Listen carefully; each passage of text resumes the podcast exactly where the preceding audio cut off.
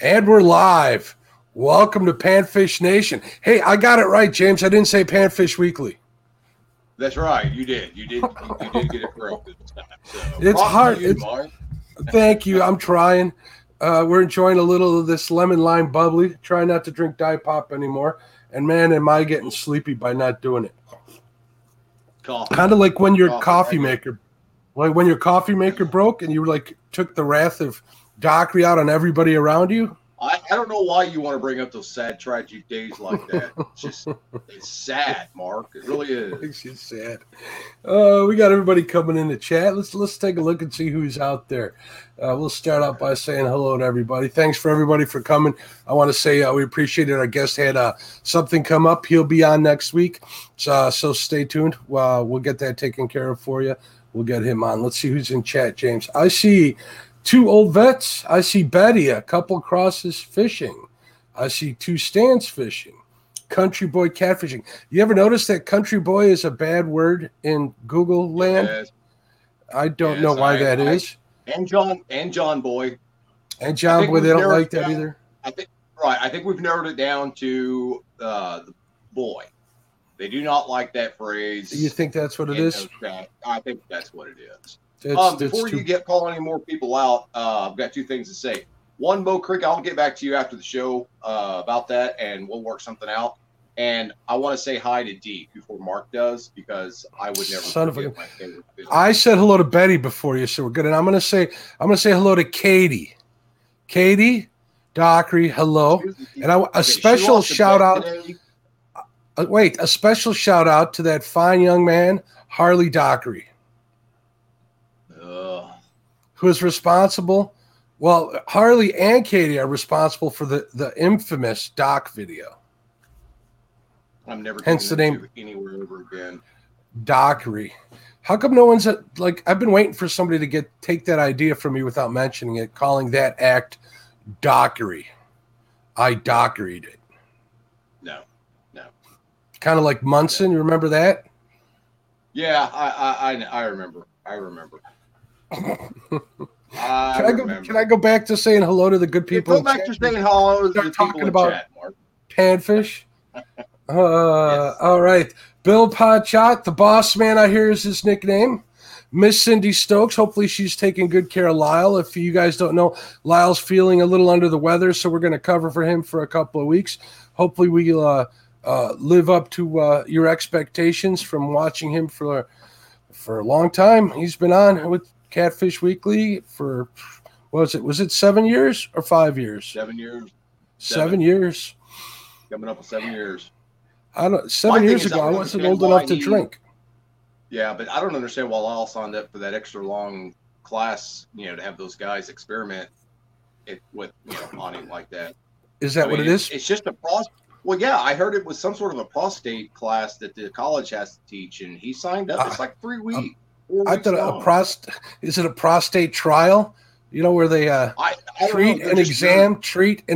I think that's what it is. Yeah, I think that's what it is. So, hello again, Miss Cindy. You're well worth saying hello to twice, most definitely. Hello, going country boy catfish and Dale Hayslip. Dave Garchar, what's up? Eric Burnside. Eric Burnside had a couple of giveaways. He gave away some, I think it was for a subscriber giveaway. He had reached a certain level. I want to say 200 maybe. I could be mistaken. I apologize if I got that wrong, Eric. But he gave away some of my favorite stuff. He gave away 2 gift cards to Subway Sandwiches, and he gave 1 gift card to Chick-fil-A. There you go. Man after my own heart. Ernie Brown, what's up, Ernie? Fishing with the Chad. Great show tonight, Chad. Way to go. And I'm willing to bet that you have Crocs in your closet, Chad. So I don't doubt that at all. Fishing and cooking with Mike Chavez. What's going on, Mike? Fishing the Mid-South. What's up, buddy? Georgia Fisherman. How are you, sir? Hello, D. Getting hooked on fishing with D. I'm saying hello to her, making sure I stress to her. I am saying hello to her because I get in all sorts of trouble if I miss her. Mike Greenwell fishing. There's that fine young lad, Harley Dockery. Hill Jack catfishing. Harley's actually out fishing with my grandson Easton tonight. So that's fantastic. Hi, Easton. How you doing, Easton? That's a cool name. I like that name a lot. I really do. Good choice of names there, Harley. Hill Jack Catfishing again. John Patrick Jr., JP3. Justin's Fishing Fetish. You notice he has a wrench? Nobody can touch him in here? I noticed. Gabby's dad has a wrench. I know. How did that happen? Kevin Baker, Nuts and Bolts Fishing. Michael Morello, what's going on, Michael? He was live today. It was nice to chat with him for a little while I was taking lunch off of working.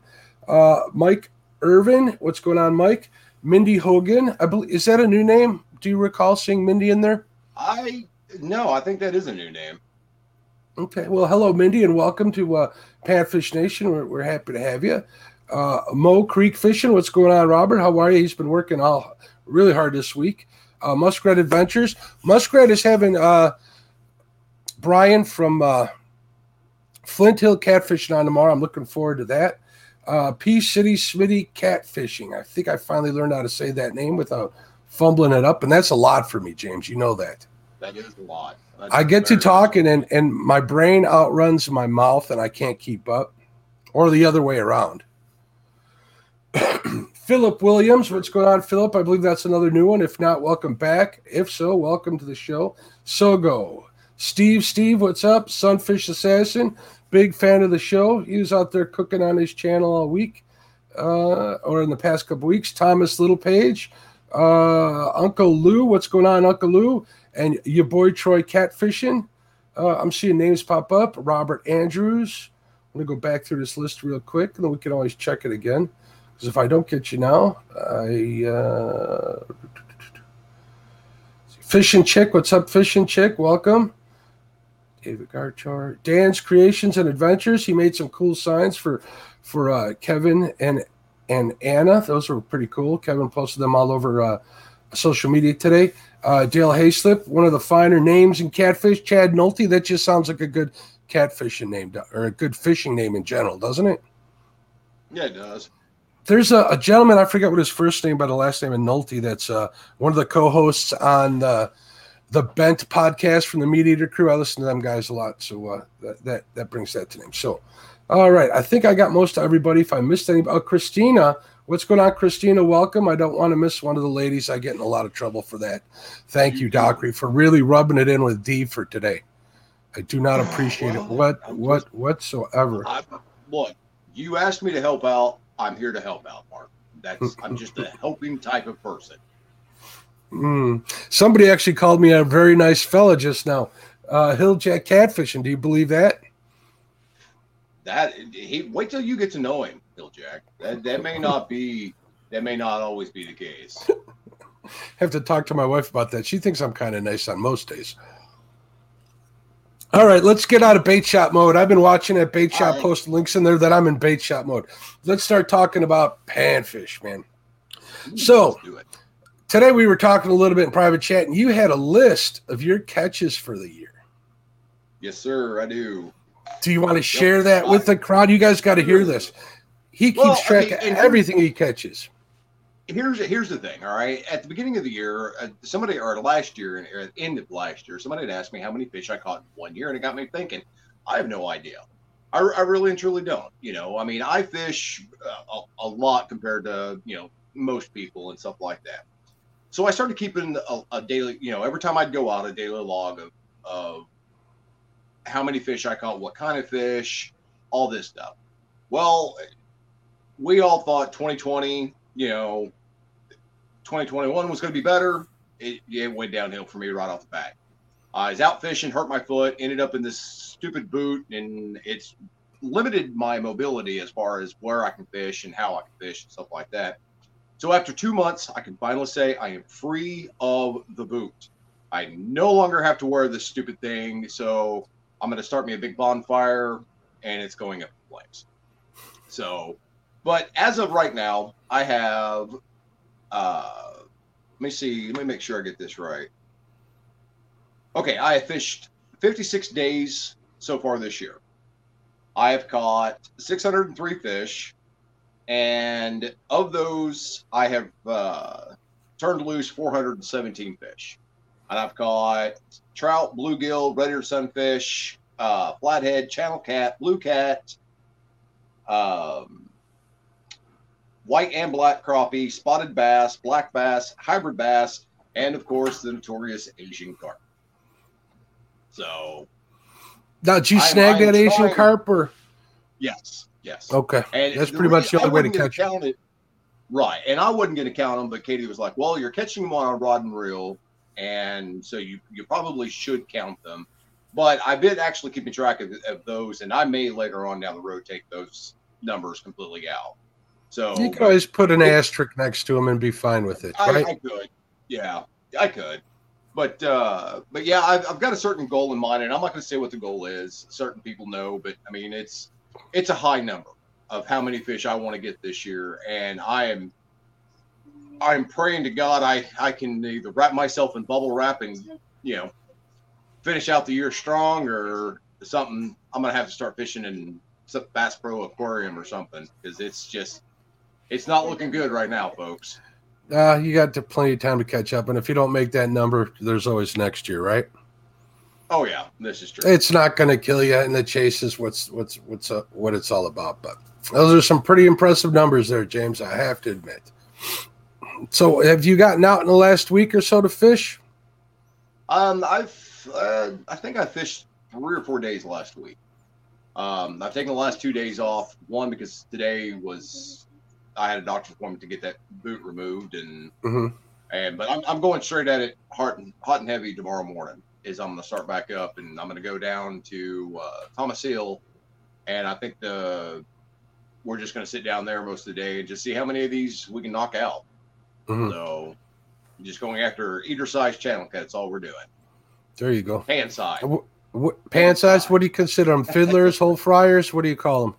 I just call them eaters. I've heard people call them fiddlers. I've heard them, unders and all that other stuff. To us, it's just food. Yeah, Hilljack Catfishing says that the wind has him all messed up. It's been the same here. It does here too. Yeah, Well, let's talk about that. Let's talk about how to combat the wind on windy days. You have any tips for the people out there when you're out there looking, whether it's crappie, bluegill, even eater, panfish, eater catfish, or whatever, or is it pretty much a lost cause? Not necessarily. Depending on how long or how many windy days there are, if you have like 3 or 4 good windy days, like up here where we live. There's a constant breeze blowing through here, or a constant wind, and most of the time it's usually 10 to 15 miles an hour.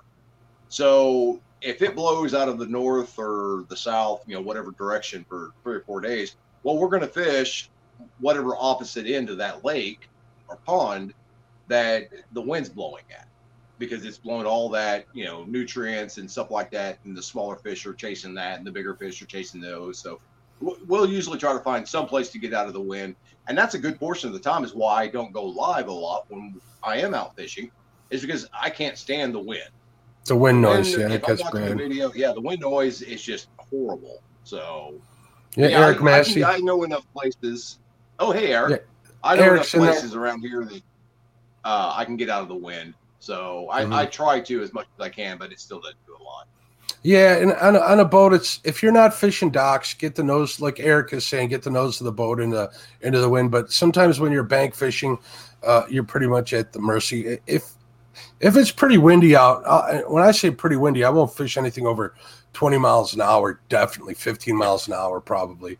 I'll try to pick a spot, not where the fish are going to be biting most likely, but where I'm fishing into the wind, just like I would be on a boat. So that kind of works out for me.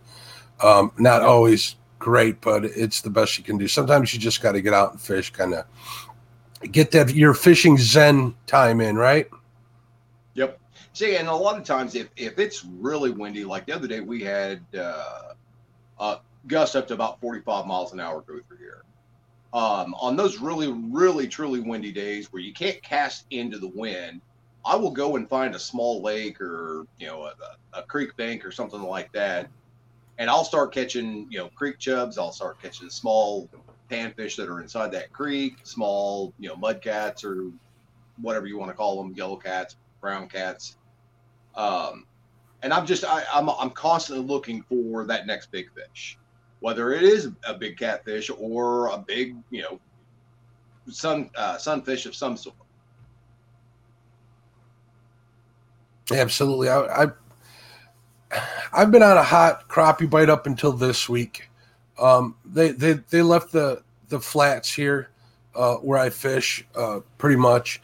The rivers have been the Fox River Waterway Agency has pretty much emptied the lakes, trying to get ready for those spring rains, and they didn't come this year. Usually we don't have too much flooding. On rare occasion we do. But the problem is they were trying to minimize high water levels to where boating wasn't allowed because that's lost revenue for them. And it kind of bit them this year. So everything I've been hearing from like Ryan over setting hooks, a couple of my friends out on Facebook and stuff, that the water is way low. I called one of my spots up, which happens to be right behind a bait shop that lets us fish back there, and the channels are empty. And right now they're in the channels for some reason. I can't figure out why they're in there this time of year. It doesn't make sense. Maybe it's similar to the flats, but that's so low I can't even get my boat into those channels. So I'm kind of in a waiting game right now. It says they're doing repairs. Lock is stuck wide open until they repair it, is what he's telling me. Okay, that's Ryan and Chad. What's going on, Ryan? And I did see, I think it was Ratfish 1000, if I got your name wrong. I saw you scroll by here. Welcome. We're kicking 66 people in here, and I saw a question from Stan, I think. Stan. All right. As an honor to Lyle Stokes, please share out Catfish Weekly as much as you, or Panfish Weekly, like Panfish Nation, maybe. An honor. Oh, wait, he's having him as a guest on Monday. Very cool. Congratulations, Stan. That's right. He's going to be on there with James. And what's that guy's name that's going to be with James on Monday nights? Chadwick. That's right. Chadwick. Congratulations on that again, Chad. Can't say it enough, buddy. Right. I think that and it looks like pretty cool for Lyle to have him do that.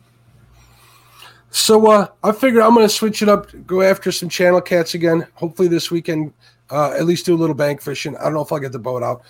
It's either go fishing or stay home and get the boat fished. It is Easter weekend for us, so I'm having family over tomorrow, and then we have to go over to family on Sunday. So Saturday will be my only day to either fish or get my boat totally ready to go. And when I mean that, it's ready to go, James. I just got to clean out and make sure nothing died in the compartments is what I'm thinking. Make sure the batteries are changed up and we're good. All right. So when you're chasing fish from the bank or panfish, even the eater size channels, is there anything you do that you'd like to share with the people in chat? Yeah. The first thing I'll do, I think this is a program that a lot of people overlook more than they do anything else, and that is Google Earth Pro.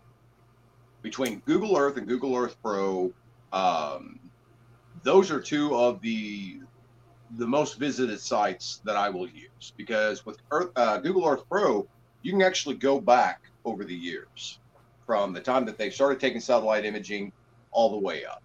And what I'm looking for is, if I'm fishing a new body of water, I'm looking all around where access one that I think I can get to. The current, models of the images and stuff like that, they might be a year to 2 years old from Google Earth. So, but if you go scroll back, you can see where, all the trees are, that kind of stuff. What I'm looking for is right along the edge of the water. I'm looking to see if a tree might have fallen in one year, maybe slid out a little bit more. To me, it's the structure that I'm looking for. Or I'm looking for where a creek bed might be running into it, especially if I'm going after, especially catfish and crappie both. I will fish the mouth of an old creek bed, because even during high water, when you get a lot of rain and stuff like that, it may be, small little trees or small sticks that are going to be pushed back out into that lake. And there's going to be an eddy created, and it's going to settle.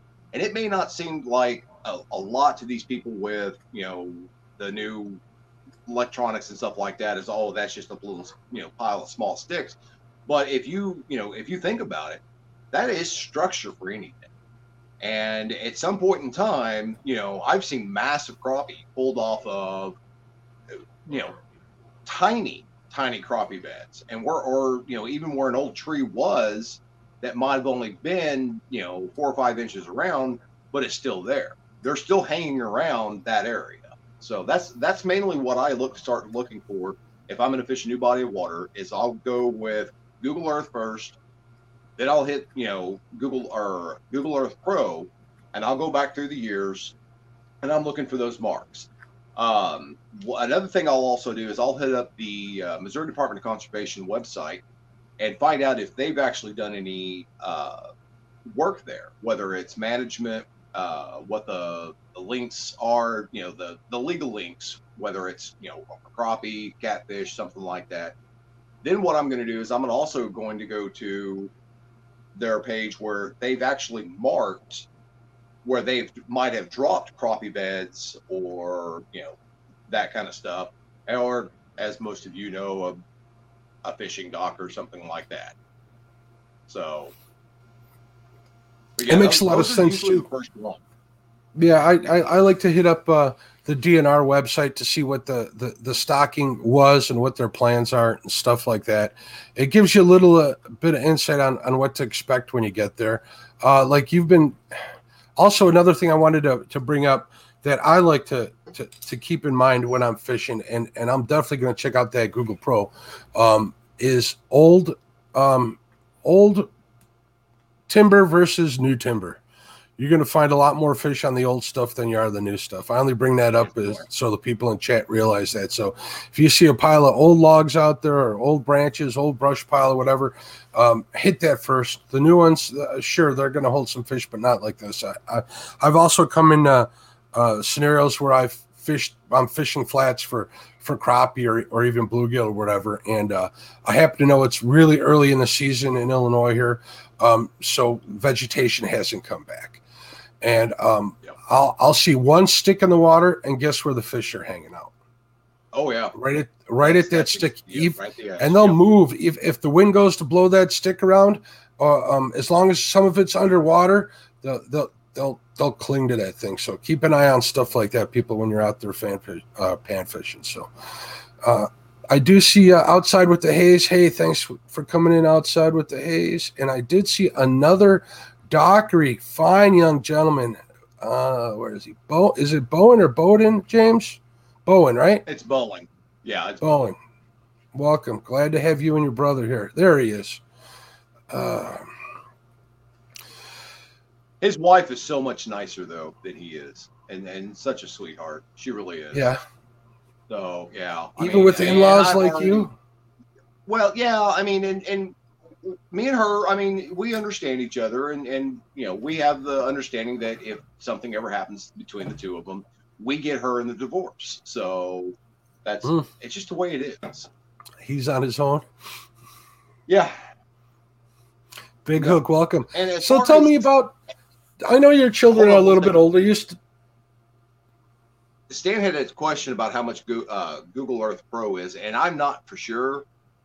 When it comes to technology and stuff like that, I usually hand my computer and over to Katie and go, here, maybe this is what I need. And she does it, as Mark is smiling because he knows this is true. He's actually seen me do it. But they actually have a free version of Google Earth Pro. You just have to go and look it up online. So. Just looking for some more questions here. Okay, so I wanted to bring up. I know you have some you have some children that are out of the house. I know you have one young one that's still in the house. How do you treat fishing with kids? And you do a lot of this for the Missouri Department of Conservation too. So I wanted to take a little time to talk about this stuff. For the most part, if I'm taking a small kid fishing, I won't even take my fishing equipment. If I have to take them a fishing pole, that's fine, you know, whatever. But for the majority part, depending on how old they are, it's all about them. All right. I want them to be able to get down there in the water. I want to put them on, you know, 1 to 20 fish, depending on how long they want to stay and what they're done and they want to go, that's it. We pack up, you know, and we're gone. And it's either, okay, we're going to hit a different spot or we're just done for the day. Because the last thing you want to do is get a kid out there and spend 8 hours with, you know, a kid that doesn't want to be there more than 20 or 30 minutes. So if they want to go fishing, take them fishing.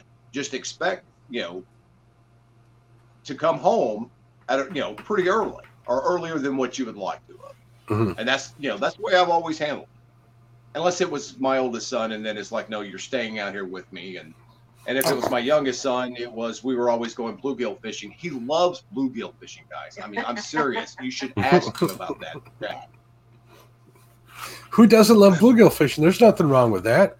Well, yeah, but here's why he hates bluegill fishing is the way that we taught the kids how to play is we'd go down to the farm ponds and we would catch 20 or 30 bluegill.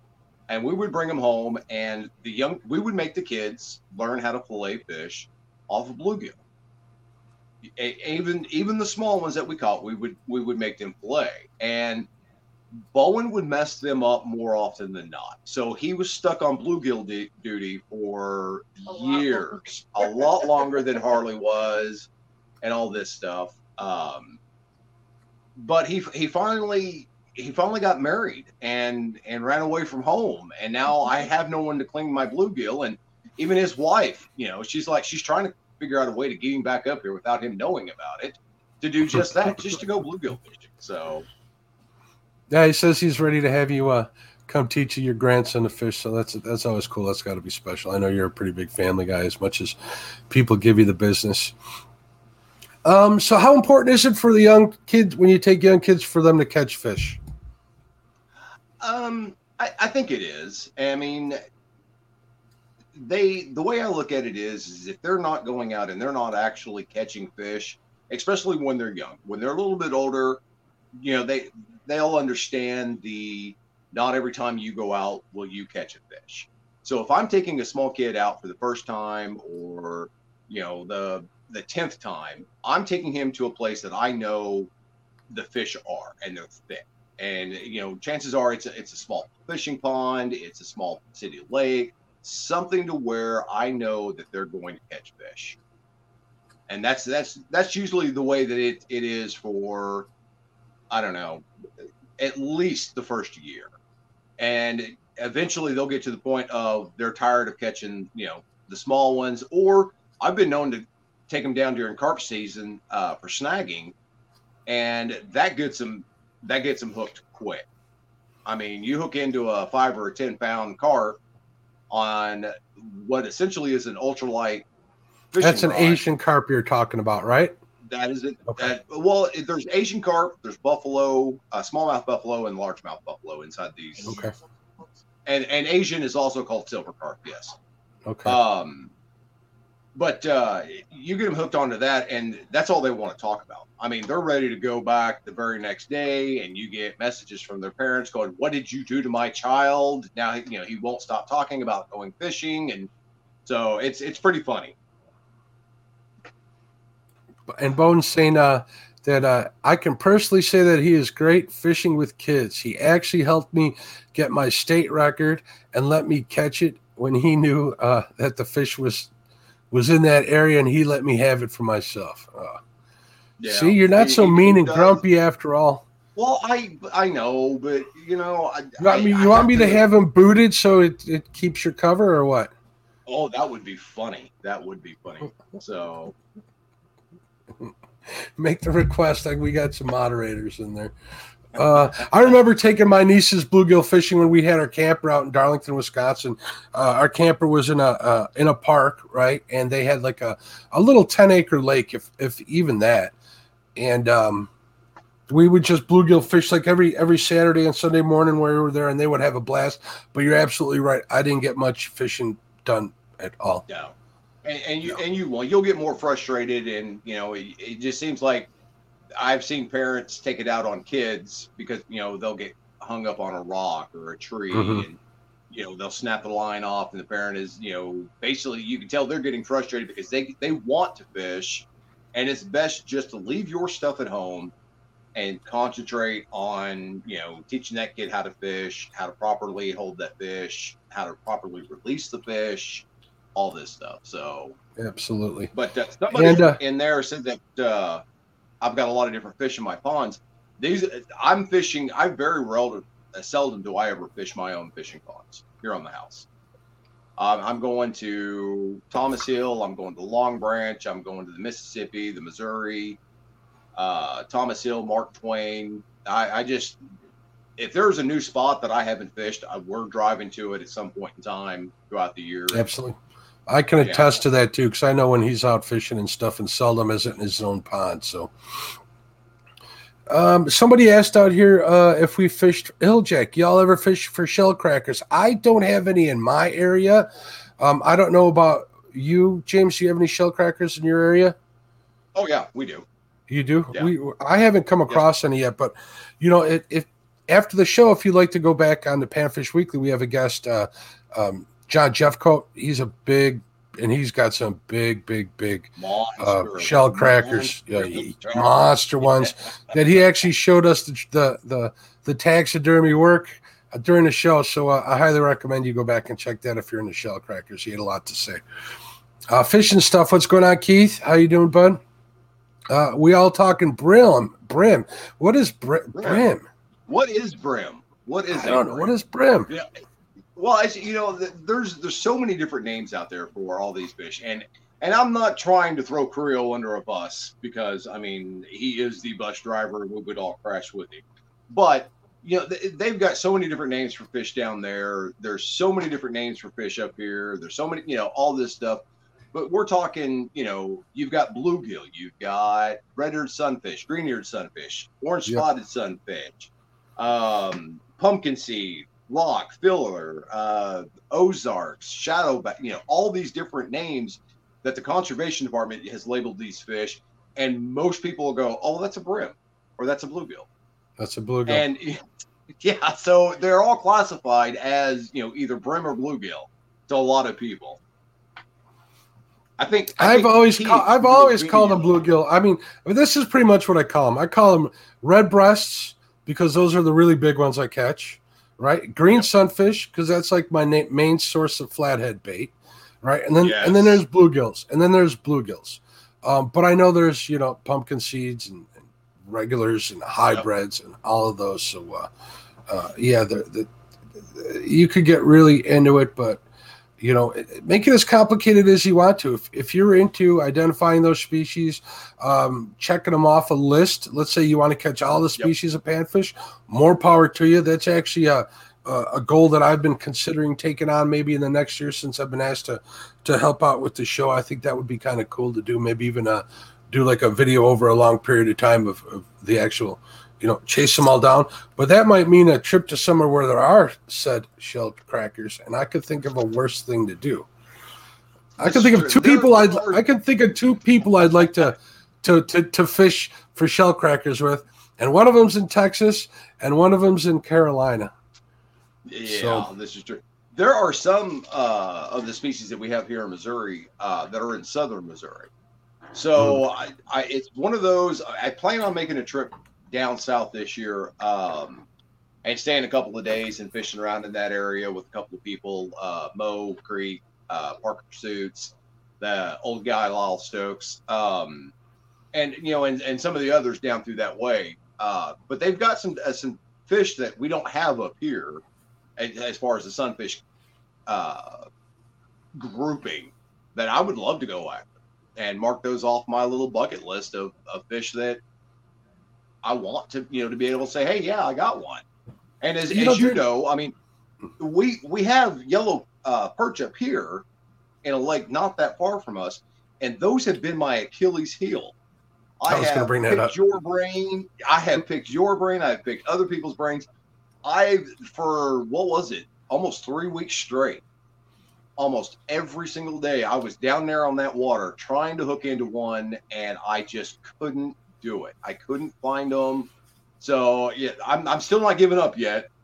You know, unless it's the right time of year, I can't really target them, but they'll show up out of nowhere every now and then for me.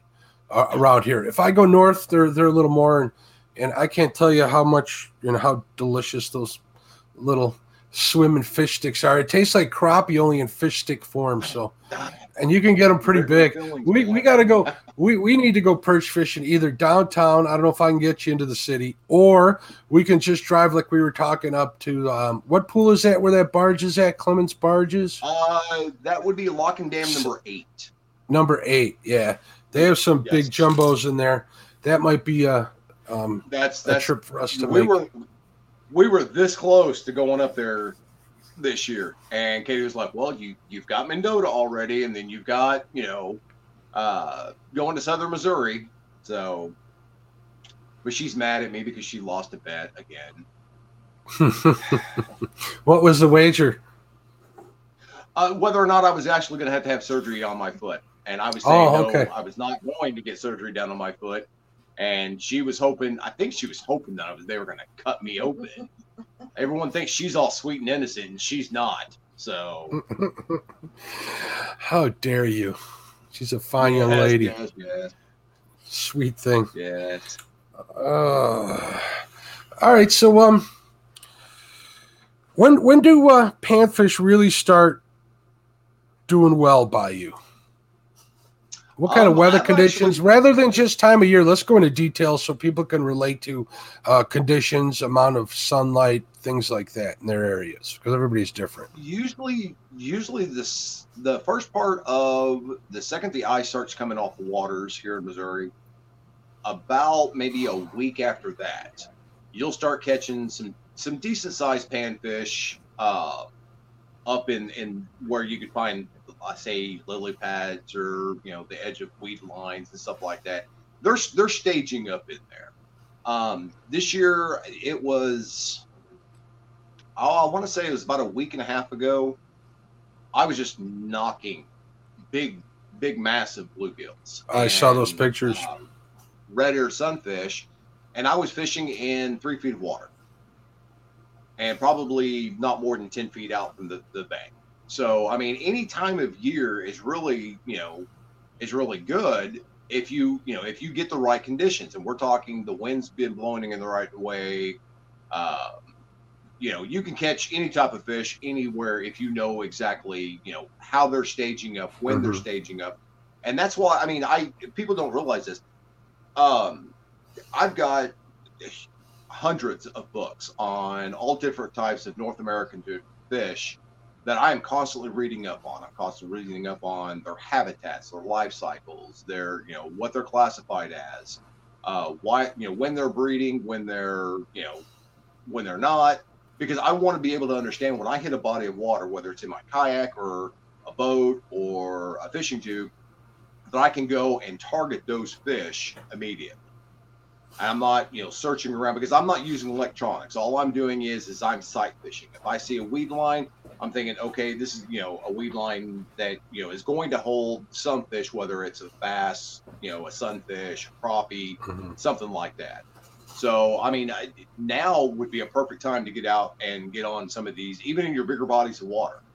This lake that I was fishing at was Lake Show Me over in Memphis, Missouri.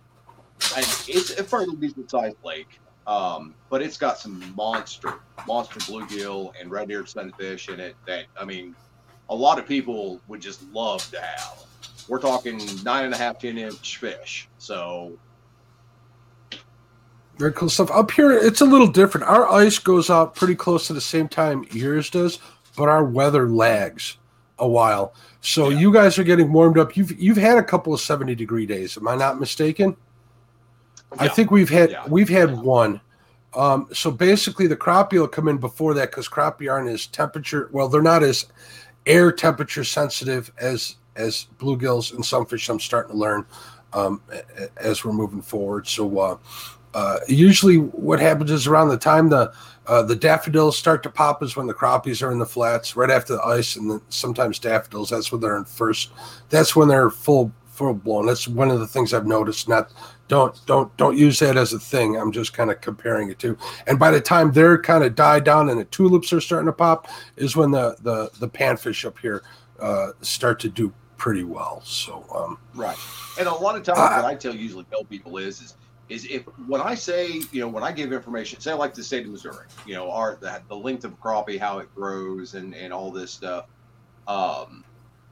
it's different for every state. It's different from every body of water that you ever fish in. I mean, just because you're catching fish in one area of a lake, you go to a different lake and you're thinking, okay, well, this is, you know, kind of the same depth and it, you know, it's the same structure, all this stuff. I'm, you know, surely I'm going to, you know, do really, really good here with these fish. You don't necessarily do that well because it's a totally different body of water. So, I mean, you have to do your homework, you know, and your due diligence. And don't get me wrong, there are several of those, you know, days I have fished this year, came back home with big goose eggs. Yeah, me too. I couldn't find them. You know, no matter what I did, what I threw, they just were not interested. I could see fish hitting the tops of the water, and you know, so I knew they had moved up, but they just nothing I had were, you know, was interesting enough for them to get on. Yeah, I agree. So what's your baits of choice when you're chasing panfish, James? What's that? What are your baits of choice for chasing panfish? What do you like to use? I'm going to go with, there's three types that I will go with. One would be a tube jig, always a tube jig. I mean, I've got thousands upon thousands of those in my bag. I'm going to go with the solid body of either, you know, a small curly tail, and we're talking micro curly tail. And if all pushed, you know, comes to shove, I'm going to use a night crawler. But that's only for, you know, the bluegill and, you know, shell crackers and that kind of stuff. But for the majority part, I'm throwing small plastic jigs, tube jigs. And it could be anywhere from a 16th ounce all the way down to, you know, 164. You just to get them to fall that much shorter or slower. So slower. And there are times when, you know, trolling behind a kayak or a tube, you know, you're kicking, you save your life when you're doing the trolling behind a tube, if the wind's not blowing. But I'll troll them behind. I'll, you know, slow roll them, just throwing out as far as I can and reeling them back in. And others times I'm putting it on a weighted bobber at a certain depth, and I'm just setting it there. And I'm popping it slowly just to get that little bit of a jerk reaction, and having that lure come up and slowly fall back down. More than likely, yeah. So many times we'll actually get a crappie or a bluegill in to strike that bait. I think a big misconception with a lot of people is that the size of a jig head and the weight of a jig head's has to do with the size of the fish you want to catch. When it doesn't. When you're talking panfish and stuff, you're talking about rate of fall, if anything. Sometimes they like that fast falling bait where they're very reactive, and sometimes they just want to be, you know, teased, so to speak, by just watching falling until they can't take it anymore. So right. If you're looking for jigs, it's always good. Right, and there's also times when if you're fishing, say off of a dock or off of a boat or something like that, and you know that there's fish down there and they're not hitting on that fall, if you just take it and you slowly start to bring that jig up, and we're just talking, you know, an inch or so, and then, you know, counting 1, 2, and you're just slowly bringing it up, sometimes that'll trigger them.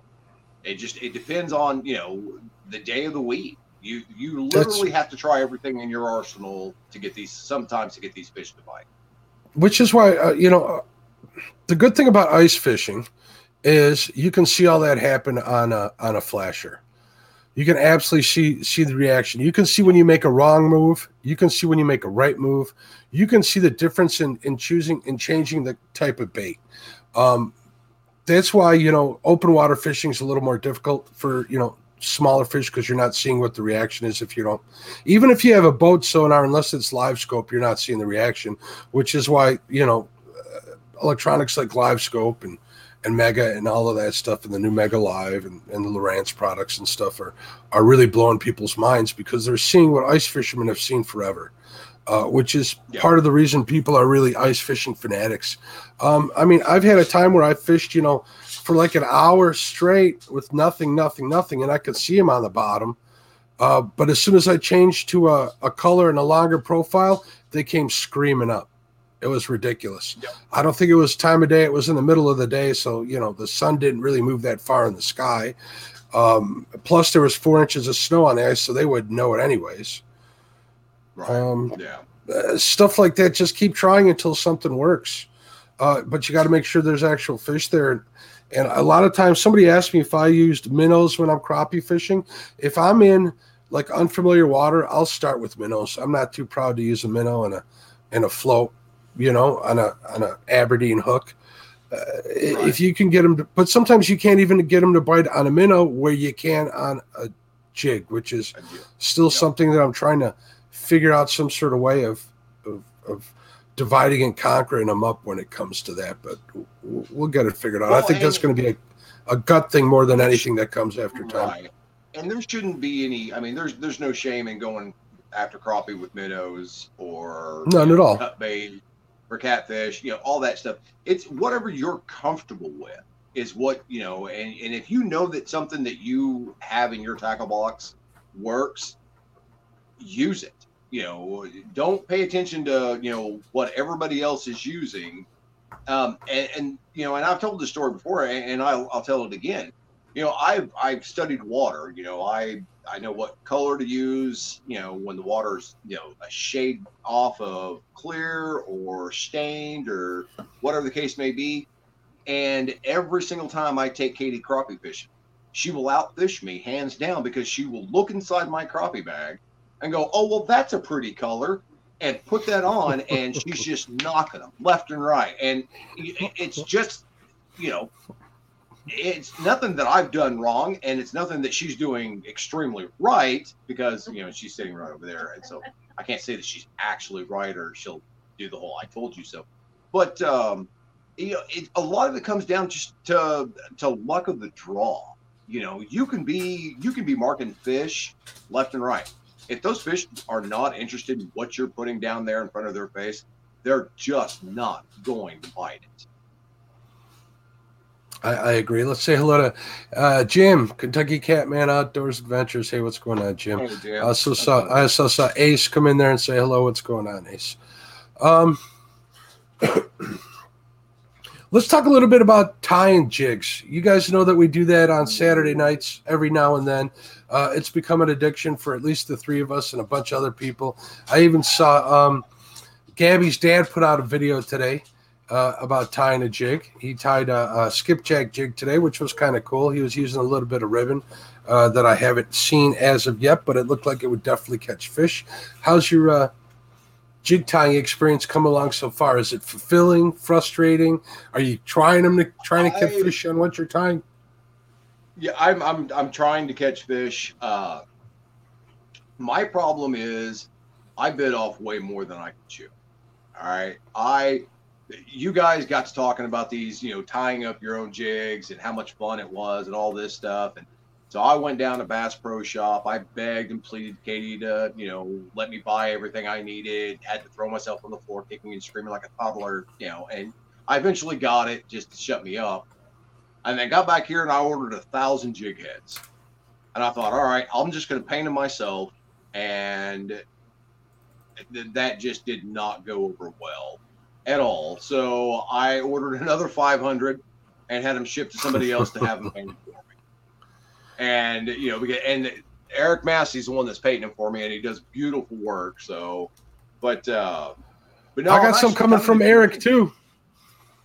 I know. And he got a hold of me. He's like, man, he goes, because I am swamped. It's going to be wild. I'm like, hey, I understand, you know, he's a busy man. He does great work. So, you know, when they get here, they get here. So for now I'm, you know, hand painting each jig head. So, but no, it's actually kind of fun, really. I mean, it's a lot of fun. I thought it would be worse. My vision isn't the greatest, and I thought it would be a lot worse than it was, but I think it went fairly well. We'd given away a couple of jigs. We said about Ohio and for Life. Matt says that he hasn't gotten his yet. I sent him regular mail. I'm hoping that's what's happening. It's got to be maybe a week today that I sent it out. So let's give it a couple more days. I apologize for that. But yeah, just so you guys all know, we do tie them every now and then. You got to be subscribed to the channel, have the bell notification on. So you'll see them pop up on Saturday nights, whether or not we're doing it. So we may start announcing it. It's pretty much a, hey, what's going on? What are you doing? Type of thing. And we can have like either two of us, three of us, four of us on there, and we all kind of just hang out and do that. And it's a good time. We're, you know, as far as me and James, we're no pros. Am I wrong in saying that, James, or no? No, you are dead on. I am still struggling, you know, but with the whole. Added to that, the first one I tied, I caught a fish on. I caught a bunch of fish on the first one I ever tied, which just goes to prove that it's not as difficult as you think. Right. I was kind of worried about it. Right. I was using some of mine for crappie fishing earlier, and I'm catching some crappie. They're not big monstrous ones, but I don't think the big ones have moved up yet. These are just the small ones that are being chased by something bigger that are like, I'm going to get one last meal before I bite the big one. So, but I've been doing all right. I picked up, I think it was like I'm going to guess, right around a 2-pound bass. It was a pretty decent bass. I'm probably underestimating it to begin with. And a bunch of smaller crappie with them. So it was kind of fun. It was a simple pattern. It was easy to do. I mean, I went out and I bought a kit. Actually, I got the kit from, from Cabela's. It was on sale at Christmas time. I think it was a whole $39. It came with all the hardware needed. All I had to do is go out and get, you know, the jig heads and whatever, you know, fancy. Well, these are the ones that Gabby's dad sent me. Let me see if I can get that. Oh, those are cool. Yeah, he was talking about them earlier. I think he wanted you to show them off. There you go. Those are cool. Those are cool. And I haven't had a chance to use them yet, mainly because they've been sitting up on the bait cooler, and every time I get ready to go, I just totally space them. But I'm gonna give them a shot. Like I said, we're going catfishing tomorrow morning for most of the day, and if we can get a limit of channel cats, then we're gonna probably switch over and go after some crappie if the wind's not too terribly bad. So I may try to remember to take those and see how well they do. My biggest concern about this is that I'm gonna pick up a fly rod one of these days, and it's going to go from not just having catfish gear, crappie gear, it's got to have fly tying stuff and fly rod and reel. Yeah. And well, and rumor has it, somebody has got a new fly tying device that they're going to be playing around with too. So we're going to have to, you know, they're going to be learning about that. So it's going to be a fun experience for all the way around. That'll be good. Hopefully we'll be able to do that on here. That'll be kind of cool. Yeah. But yeah, I've never used a fly rod. I think it would be actually something I'd kind of like to try at least once, but just to say I've done it. You know, we have our stock or trout season here, right? In the fall, they stock a place that's actually an old hatchery that went out of business. So it's a big concrete pool, pretty much like the size like maybe 4 or 5 Olympic swimming pools, I want to say. I'm guessing, don't quote me on that.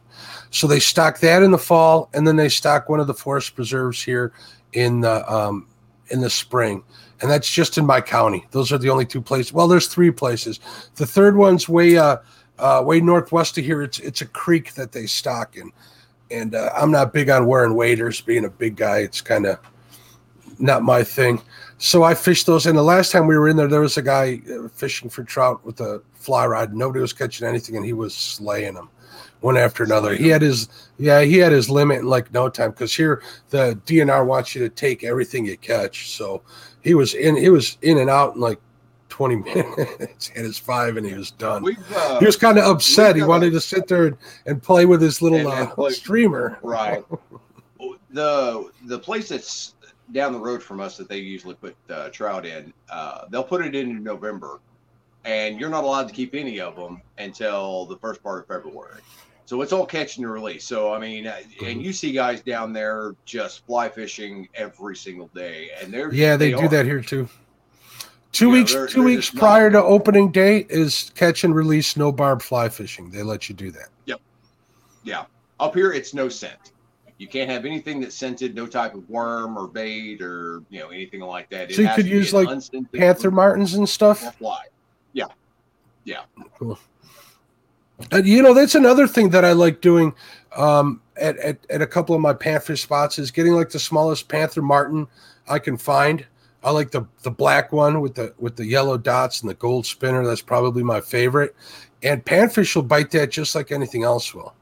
Just get yourself a real small one, get some really light line, get yourself a nice limber ultralight rod, and have at it. And I'll tell you what, you catch one of them 8-inch red belly sunfish on an ultralight with 3-pound test and on a little Panther Martin, it's really, really fun.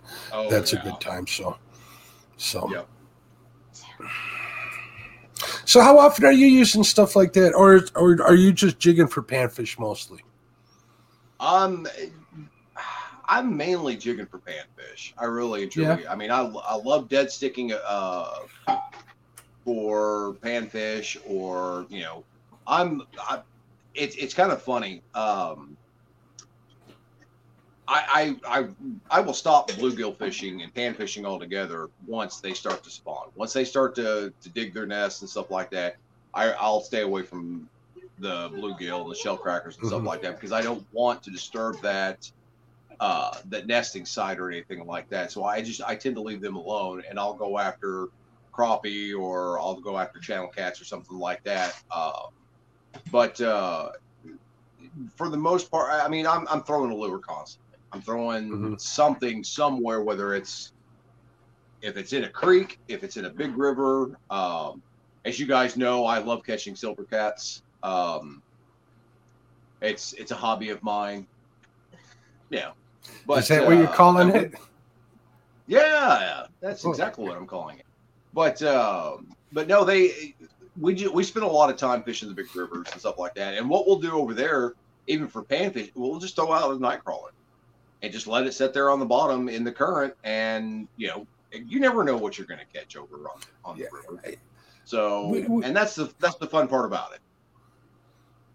Nightcrawler is probably the best bait for all fish. You're always going to catch something. Somebody asked in Catfish Weekly once, "What's the best bait for catfish?" And everybody's saying, you know, shad, bluegill, chicken, stink bait, liver, and I'm like, worms. Night crawlers. Yep. Night crawlers. Oh yeah. And nobody could argue with it. They're all like, yeah, I guess you kind of got a point, but that's true for any breed of fish. That they'll all bite it, and some do better with red worms. Yeah, yep. Red worms and stuff. There's all sorts of it, but I mean, when that water gets up onto the grass, what do you think they're eating, people? That's how they know what night crawlers are. When I was a real young man, I was like, you know, I'd ask my grandfather, I'm like, how do they even know what a worm is? But they seem to know. They really know. Yep. They really, really know. Yeah, somebody put in their catalpa worms. You know, we've got one of the trees here, and so far I have yet to find any of them on there, and it's just irritating to me. So, aren't you a little far north for them? That's a south thing, isn't it? The trees are all over the place up there here, and we had a lady that I had traded a whole bunch of mushrooms because she was digging trees up out of her yard, small little saplings, and I was like, hey, I'll trade you a bag of mushrooms for a couple of those trees, and she took me up on it. Nice. So I planted those, and now I've got a big catalpa tree in my yard, and it's like, all right, guys, come on, let's get some of those worms that everyone keeps talking about going. So Papa Ed says a good one too. He said, crickets. Yes, that's a really good bait too. That's a fun one to fish with too, because you can see them top strikes. That's always fun. Even the little plastic ones that you get in the that you get from Berkeley, those phony ones, they actually don't work half bad either. I've had some pretty good success with them in my day, so they're always fun to see them hit. And that's another thing. I think. Somebody asked earlier about poppers. That might be something fun to tie and try. That's something that I'm willing to look into. See, that's where I kind of – that's the whole thing about panfish. You can just try different things and see how successful you can be. Try to master, using this bait or that bait. I have some micro-crank baits. I might send you a couple, James. You might get a package one of these days. Those are pretty fun to catch them on. Just pretty cool stuff. And the one thing, I mean, I stress to people, you know, all the time, you do not always catch fish. You don't always. I mean, you can even go out with red worms and still not catch, you know, fish that time. So, you know, and it's just the enjoyment of being out there, you know, being off the internet, away from the drama and the news and all that stuff. That's what keeps me going. You know, I want to be out there on the water or near the water, or I'm out in the timber doing something, or I'm always out, you know, exploring or doing something. And like I said, this year has bit me in the butt because of that stupid foot injury, and I'm looking forward to actually getting back out there. You still did all right. You're doing all right. Don't even quit complaining, or don't even start complaining. I am complaining. I mean, it's really limited me as far as, you know. And the sad thing is it's forced me to fish more around these docks, and you guys have ruined dock fishing for me. So can't go anywhere without you guys playing or recording. On that note, James, it's been a pleasure talking to you, like it always is. I always have a lot of fun doing that. If you're listening at home and you're not logged in, and you're not in chat, and you're not a subscriber, please subscribe to Panfish Nation. We really appreciate it. We have a lot of guests. Our back catalog has guests like Babe Winkleman in it, definitely. Yes. Me and Lyle do solo chats. We do our fly tying. We have O'Neill Williams on there. He's one of them. And we got some pretty big ones coming, too. There's a lot of knowledge. We like to hang out. We like to talk more of a family-orientated fishing that everybody in this country does. I don't care what kind of fisherman you are. I know salmon guys who go for panfish. I know bass guys who go for panfish. Everybody catches them. So we really appreciate it. So please hit the like on your way out. Subscribe if you're not subscribed. Also, I'm going to plug my channel, Catfish and Crappie. If you are a subscriber, I got a new video out. I do a review of the Whisker Seekers monthly tackle box, month 2. You can check that out. That was kind of a cool, fun video to do. I get to act kind of like a fool at the beginning, which is a new experience. Well, no, I'm a fool all the time, so I'm not going to say it's a new experience. It's not new, Mark. It's not new. Thanks again to Lyle for letting us have this opportunity to be on Panfish Nation. We really appreciate it. Thank you all for being here. So I'm going to ask the producer. We're going to say goodnight. You can take us out of this, Mr. Producer. We'll talk to you later. Good night, everybody. Good night. Bye-bye. Now we're stuck here. Yeah, let's see if he leaves us hanging here. He's wandered, He's wandered off yet again.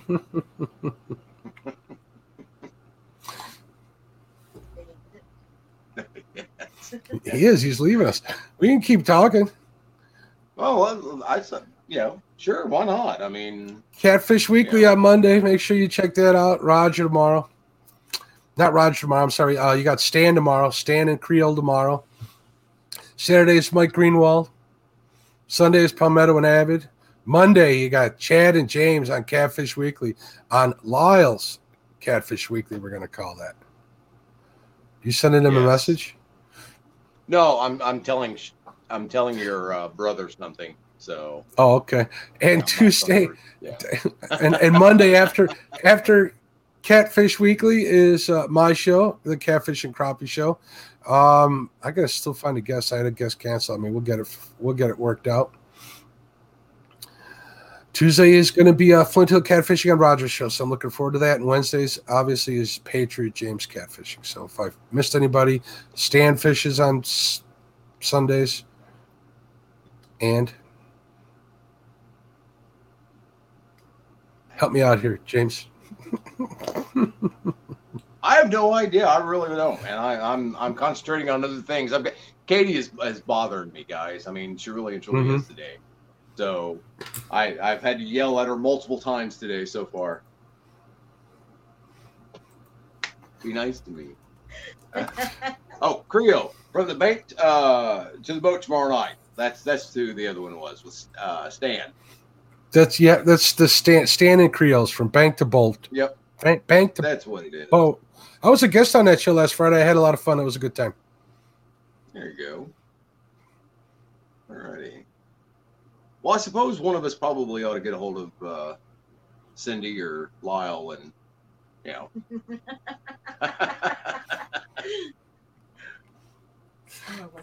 if I could, we could invite guests on here if we knew how to. If we'd make sure he'd let them in. And Christine is yelling at me now about Katie. I'm apparently not supposed to be messing with Katie anymore. Let's see what let's see what people are saying in chat here. Two Stans Fishing is the guest on Monday night. Stan is reminding us. I'm sure he's super excited about that. Do I have any more hats? Here's a breaking. I've said this, but I am in the process of getting a store set up. And this store is going to be like a 2-week sale. Once the sale's over, then we print to order and they'll go out. So I'm looking forward to doing that. I got your standard stuff and hopefully a couple of surprises for everybody, and they'll like it. Eric Burnside, if you're still here, yes, a beanie is going to be included in that if you choose to, or a boggin, whatever you call it, depending on the part of the country you're from. They will be available there. Still scrolling through here. We're talking about crickets, catawba worms. I thought catawba worms were just the name of the catawbas, not the actual tree, James. I learned something new tonight. No, I agree. Yep. Here's something that you guys may not know. Like a male bluegill, a smaller male bluegill, a true bluegill. Well, if the big, larger males are already on their beds and stuff like that, they will actually change their colors to look like a female, to go in there and sneak in there and, have their way with the females and not get run off by the big males. I did not know that. Sneakers. Yes. Sneakers. All right, Lyle, I think we're ready, buddy. Why don't you take us out of here? Good night, everybody, again. Everybody's